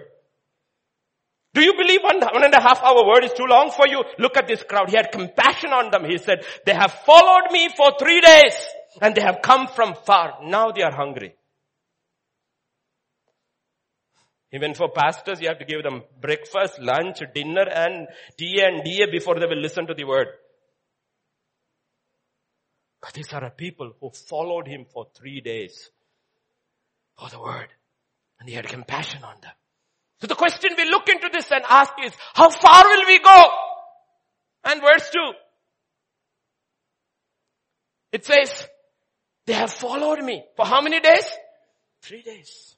What was he doing? Preaching, teaching. Do you value? They have continued with me for three days. Can we? If you value your soul and you value the word above everything else, you will continue. You will continue. And it's very difficult to preach the actual gospel to a compromised generation. Compromised by humanism. And we don't realize what is controlling our thinking is humanism and secularism. And feminism and socialism and communism and all the isms and not the word of God. Not the word of God. So the question God asks is, how far will you go? How long will you tarry?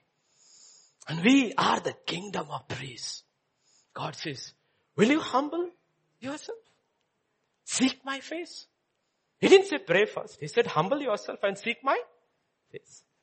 Where else can you see the face of God other than in the face of Christ? And where else can the Spirit show you the face of Christ other than in the Word of Christ? Where else? Are you going to find it in Oxford? Are you going to find it in Cambridge? Are you going to find it in Harvard? No, this. Nowhere else. Seek my face.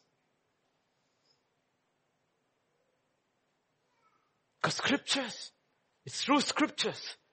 It is a revelation of Christ. You know, Peter says, remember that incredible thing Peter says? Oh, I am one of that select few. I saw his glory. On that mountain I saw his glory. You know what I'm talking about? I saw his glory. But he said, but we have much more sure word of God. He says, I'm not even banking my faith on my experience on that mountaintop. I'm hanging on to the word he has spoken. And if you ask Peter, if Peter were to be stand here today, we'll say, Peter, which word? He says, much of the word I hanging on is the word preached through Paul.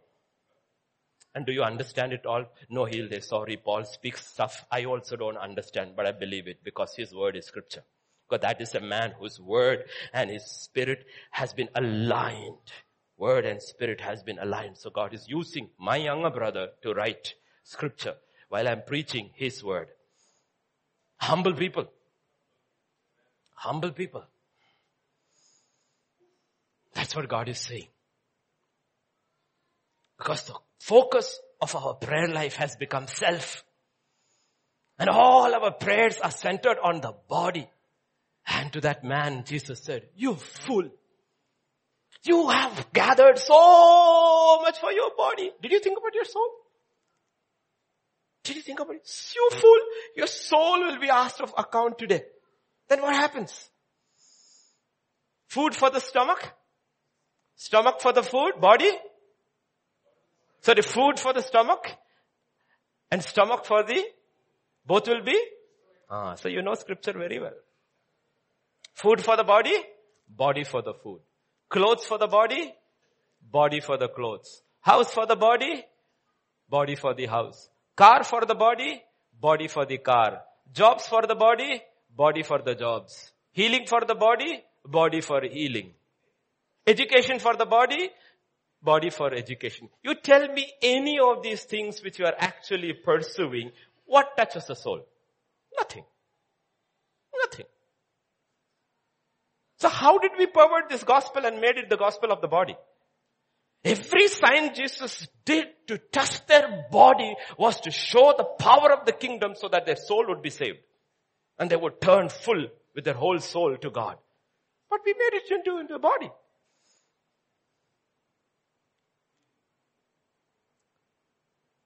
How much? And even if you received all this in the body, the question again is how much of the body is surrendered for the will of God? What does Romans 12 1 say?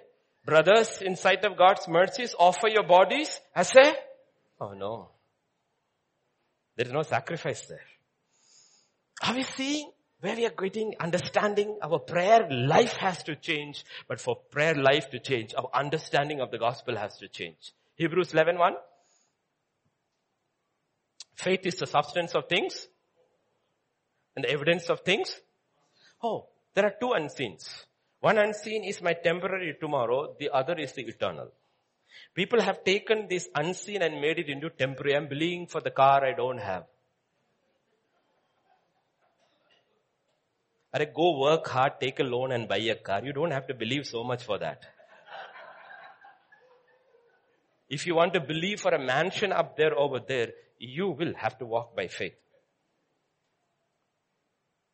You want a crown of life, a crown of righteousness and the shepherd's crown. Boy, you have to walk by faith. Humble yourself and seek his face. There you need faith. Because faith is the substance of things hoped for, the evidence of things unseen. What are you hoping for? In the Bible, the, all the hope is connected with the glory that is coming with the coming age. What is your glory? Your job? Your salary statement? Your big house? The EMIs you are paying? Is that your glory? You show off? Or you're looking at that glory over there? What is that you hope for? That's why Paul said in Corinthians 15, 19, right? What did he say? If in this life only we have hope in Christ, we are of all men the most miserable. Most miserable. Let me read to you yesterday's one advertisement I got from another country. Somebody, I'm not mentioning who sent it, but somebody sent it to me. Very funny, okay. Very funny. This is a Sunday service, okay. Healing Rain Mission for Eternity. World Mystery Center. Wealth and Wisdom Convention. Divine supply for an effective and effortless life. Okay, topics to be discussed. Ministry, anointing plus money. How to get God to move men to favor you financially. Starting a business ministry, church without making money answer you. Participation fee, 1000.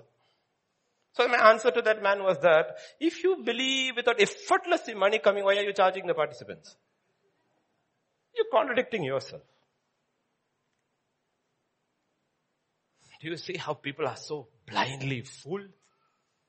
So blindly fooled because they do not have understanding of the scripture. And churches have lost its power because the Holy Spirit refused to stand witness to this. If in this life only you have hope for Christ, you are the most miserable. Faith is the most powerful gift God has given us. By faith, Romans 5, you have access to grace. That's the divine power of God. And scripture says through that divine power He has given us everything that pertains to life and godliness. And through these exceedingly great promises, you can tap into actually the divine nature of God and escape the corruption in the world. Instead, we have turned faith into a hack job to get things out of God. And no wonder our souls are dried up. Souls are dried up. The problem is this. When your and my eyes are on the body, that is the temporal needs. That's why Jesus said, don't, please don't worry what to eat, what to drink, what to wear, because he said, who goes after these things? Pagans. He says the difference between the children of God and the pagans is the pagans run after material things and God's children run after the kingdom and his righteousness. That's the dividing line. He says pagans run after this thing because they do not know God as their father. That's what he's talking about. The problem is when we start focusing on the body and the needs of the body and those needs start getting answered by naming and claiming and shaming and all that. There is a problem because the very body is also where the flesh dwells. That is why there is no redemption for the body because when sin entered, flesh came into being. It's the very body where the flesh enters. And listen to people when they started prospering in the body without a prospering in the soul, what happened to them? Look at the list given there. For the Lord's portion is people. Jacob is the place of his inheritance. He found him in a desert land, in the wasteland, a howling wilderness. He encircled him. He instructed him. He kept him as the apple of his eye, as eagle stirs up his nest, hovers over its young, spreading out its wings, taking them up, carrying them on its wings. God is talking about Israel. So the Lord alone led him. There was no foreign God with him. He made him ride in the heights of the earth that he might eat the produce of the fields. He made him draw honey from the rock, oil from the flinty rock, curds from the cattle, milk of the flock with fat of lambs and rams of the breed of Bashan and goats with the choicest wheat. And you drank wine, the blood of the grapes, but Jeshurun is Israel. All the blessings of God connected with the body and Jeshurun grew fat. And what did he do? Kicked. You grew fat. You grew thick. You are obese. Then he forsook God who made him and scornfully esteemed the rock of his salvation. That's what happens. That's what he does. That is what he does. That is why if there is a spiritual discipline in the new covenant, it is not feasting, it is fasting. So that this doesn't affect your body. You constantly have taken the discipline of fasting so that you know this world and these things do not permeate into my body and into my soul. And one day I turn around and do not esteem the rock of my salvation and I kick against God.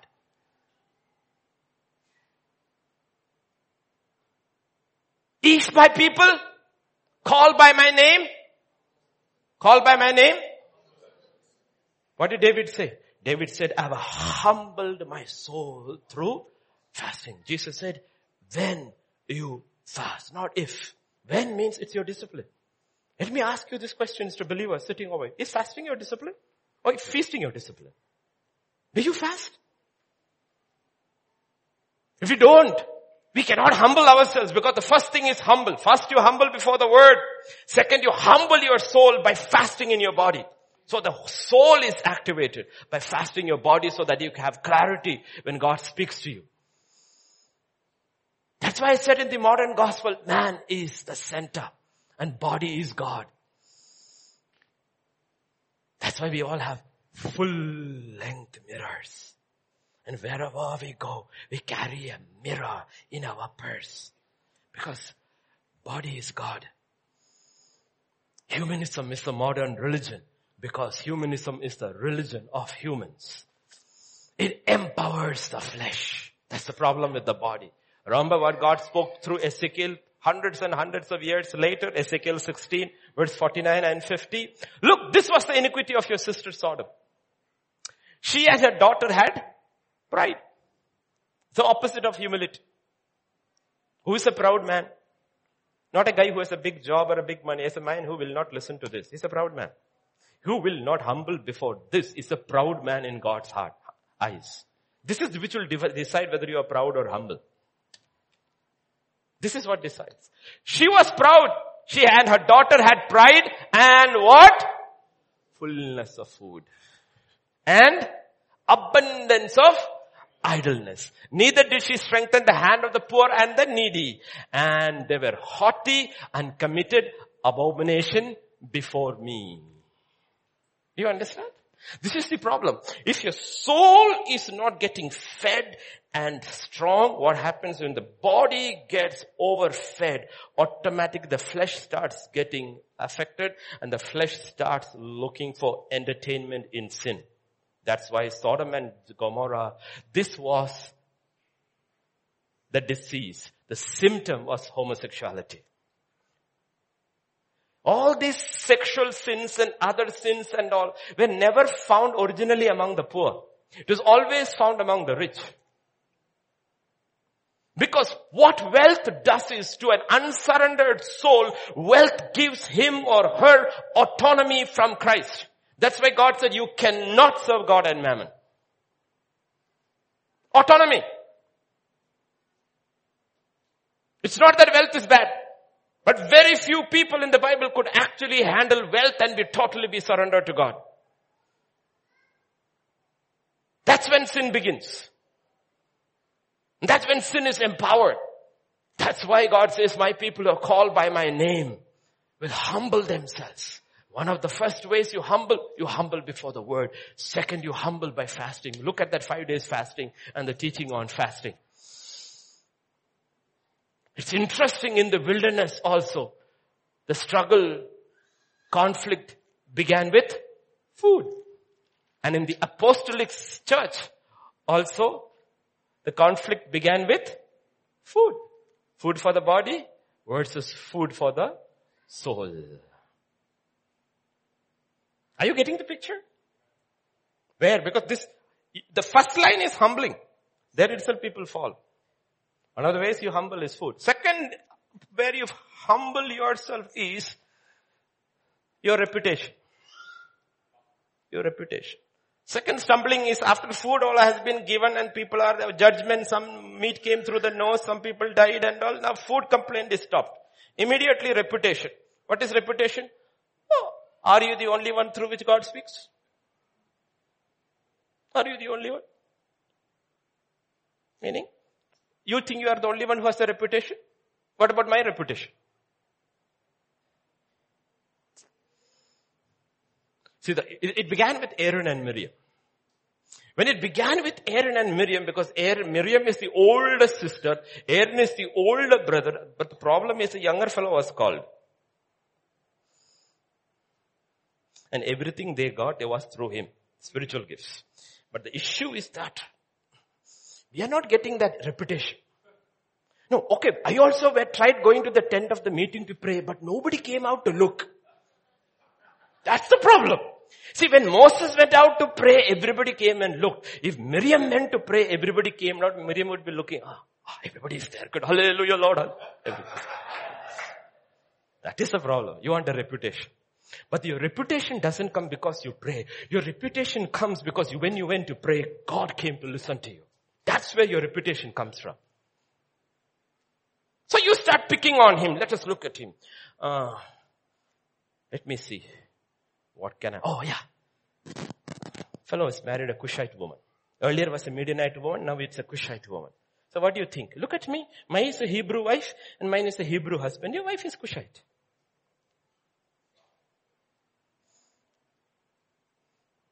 Reputation. This is our problem. We are not able to humble ourselves.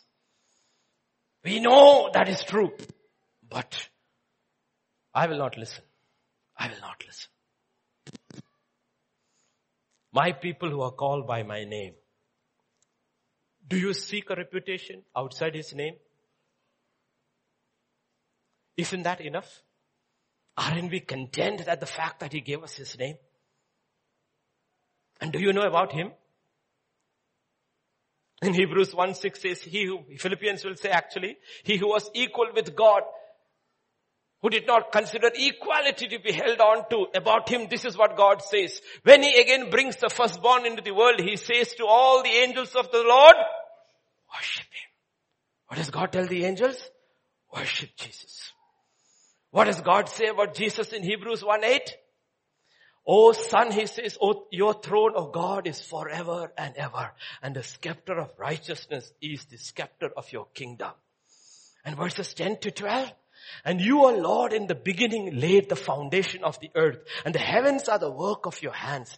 They will perish, but you remain. They will all grow old like a garment, but like a clock, you will fold them up. They will be changed, but you are the same for your ears will not fail. Who is talking about whom? God is talking about Jesus. Yet scripture says, he who was God made himself of no reputation. Can you humble yourself? How can you humble yourself and seek a reputation at the same time? It's self-contradictory. It's impossible. So you see, if you actually start understanding scripture, you go before God helpless and say, Lord, I'm not even ready to pray. I'm not even ready to discharge my duties as a priest. Open my eyes, O oh Lord. Our prayers might be, he's such a loving, gracious father. So he indulges us because we are like infants before him. It's okay, you pray. Our prayers are like that old preacher said, no, Lord bless me and my wife, my son Johnny and his wife, us four and no more.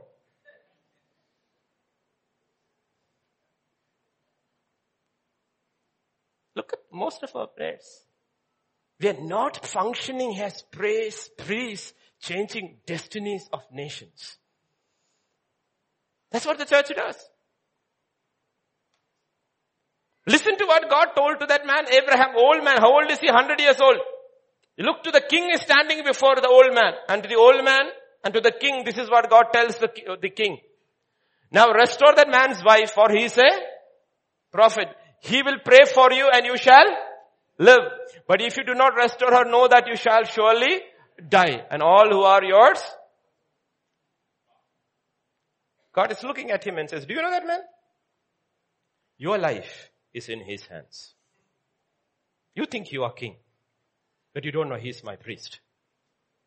You think you reign over this nation. You do not know you are alive because of him. You deny him, you're a dead man in your whole household. You think you reign, he reigns in prayer.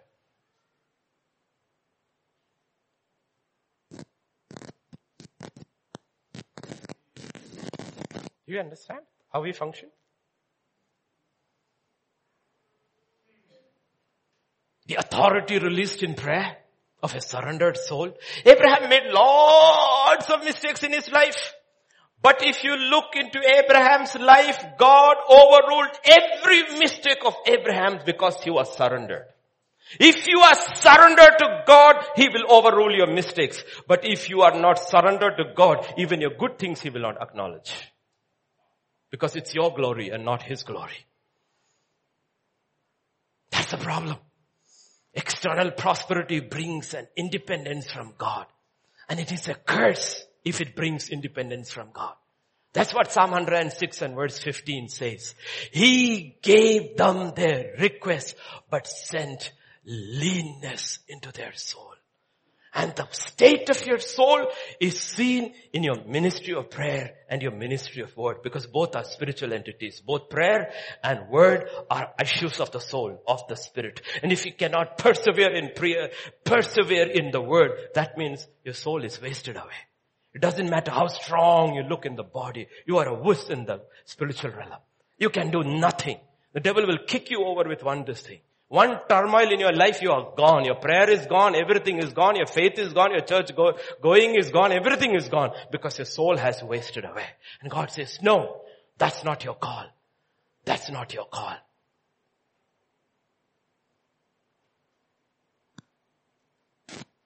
If your soul has wasted away, you should ask God, what did I ask you, Lord, all these years? What did I ask you? There's an incredible translation called uh, Young's literal translation. It's a literal translation.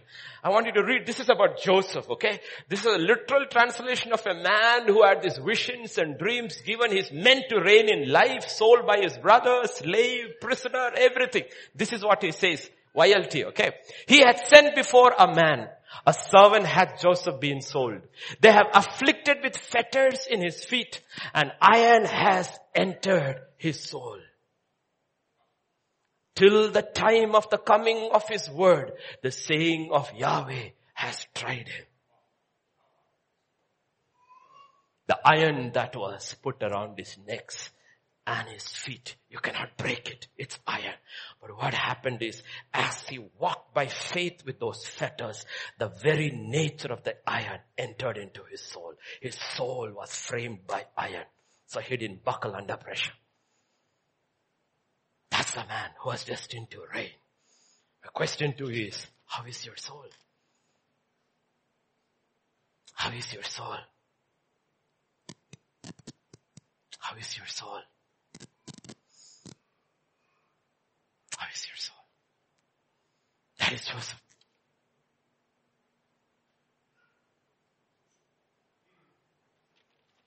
The first fellow to pursue the gospel of prosperity was Uncle Jacob. He was the big dealer with God. You bring me, you bless me, you take me, 10% pakka. Guaranteed. That's all. When he was fighting for all these inheritance and blessings, he was only thinking of material blessings. Remember. He got everything he wanted. Blessed beyond description. Now he has to go back. The problem is when he has to go back, he realized, pran pani jaise hai. Soul has melted away. No iron in his soul. No strength in his soul because he sent servants to check territory and they came said your brother is coming with 400 servants. Ayyo appa gone. Listen to what he says.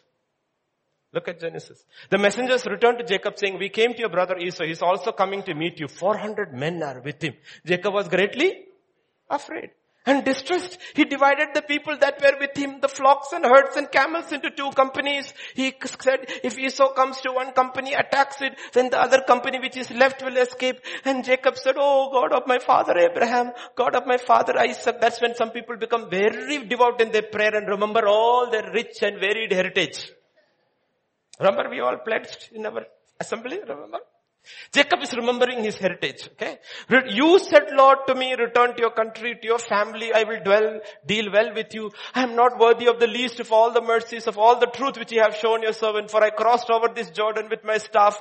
Now I have become two companies. Deliver me, I pray, from the hand of my brother, from the hand of Esau, for I fear him, lest he come and attack me and the mother with the children. For you said, I will surely treat you well. He's claiming onto every promise he can. So my question to you, Jacob, is, what did 20 years of prosperity do to you? You got wealth beyond. You got children. You got servants. You got all this. You cannot withstand one fight. Now, you have to look at the context in which he's saying this. That is the most shameful part. You didn't see the beginning of chapter 32. Look at chapter 32. Jacob went on the way and who met him? Not angel angels of God met him. When Jacob saw them, he said, this is God's camp and he called the name of the place. What does Mahanaim means? Means two camps. God looked at Jacob. He knew this man was afraid. You know what he sent? He sent two battalions of angels to protect Jacob because in Jacob is Israel, in Israel is Jesus. Protect my son. Two camps of angels guarding him. With two battalions of angels guarding him, he's saying, yo, I can't go. And he divided his company into two. When God has sent him two companies of angels, he divided his company into two. Says if one is stuck, the other will escape. So all angelic intervention and all is not going to do any difference in your attitude if your soul has wasted away. So God has a plan on this man. So what God does is that instead of the angels of the Lord, the angel of the Lord himself comes to strengthen him up. Jesus himself comes. And that what is changes him. He breaks himself. Now he's Israel. And he's limping, broken and humbled. He sought his face and he said, I shall name this place Peniel because I have seen his face. When he's standing firm He's a weak man. When he's limp, broken, humbled, he says, I saw you. If my people call by my name, humble themselves and seek my face. The next day what you see is a limping Jacob running to meet Esau because there is no fear. Humble people are not afraid. Proud people are afraid because they are always trying to protect a false reputation. Humility and fearlessness goes together.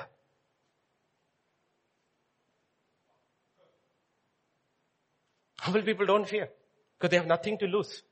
They have already lost everything at the foot of the cross. They have nothing to lose.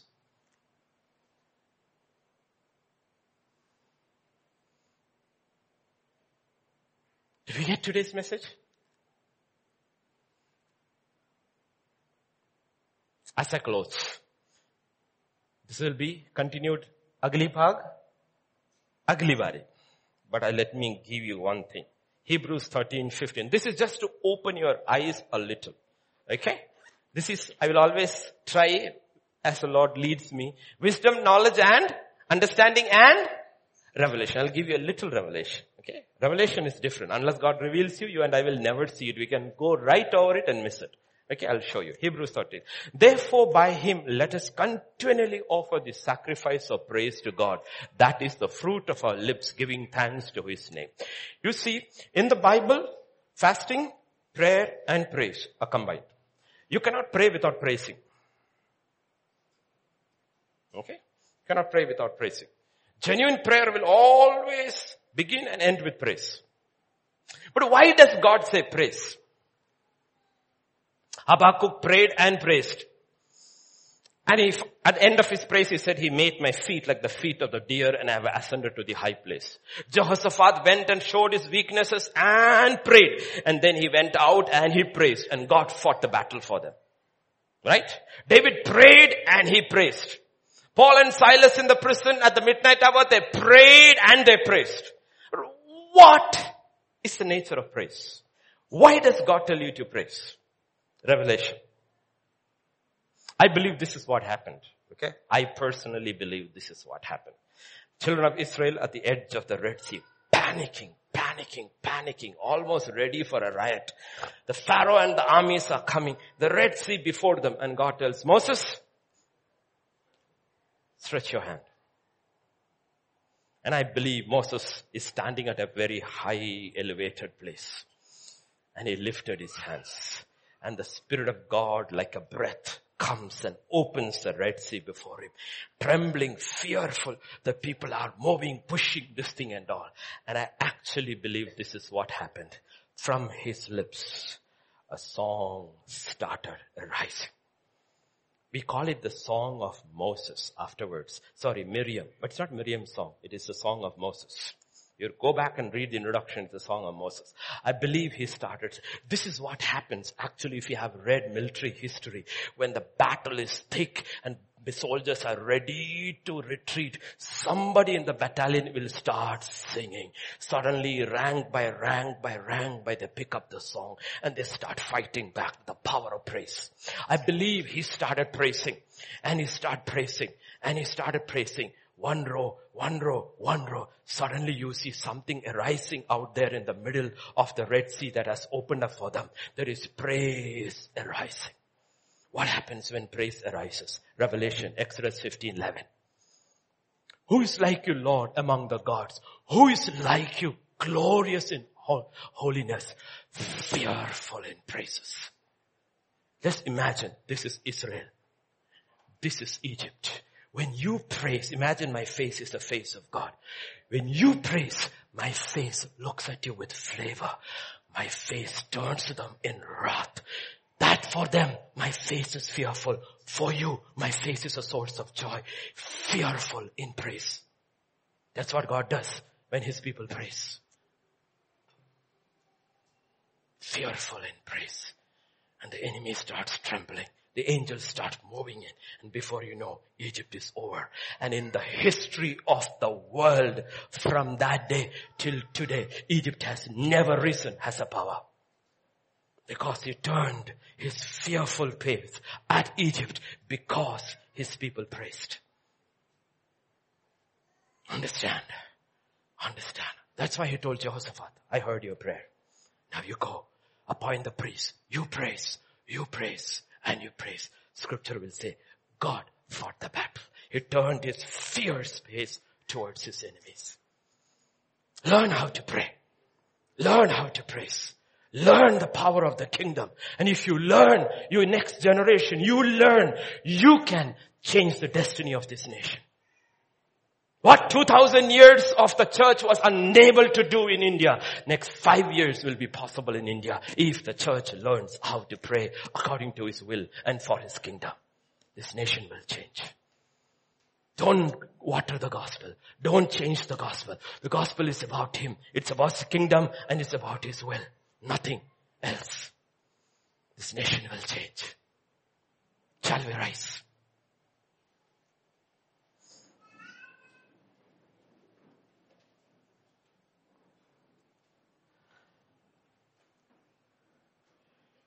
Father, this morning we just humble ourselves, Lord. And we seek your face. We cannot even go to the next part, Lord.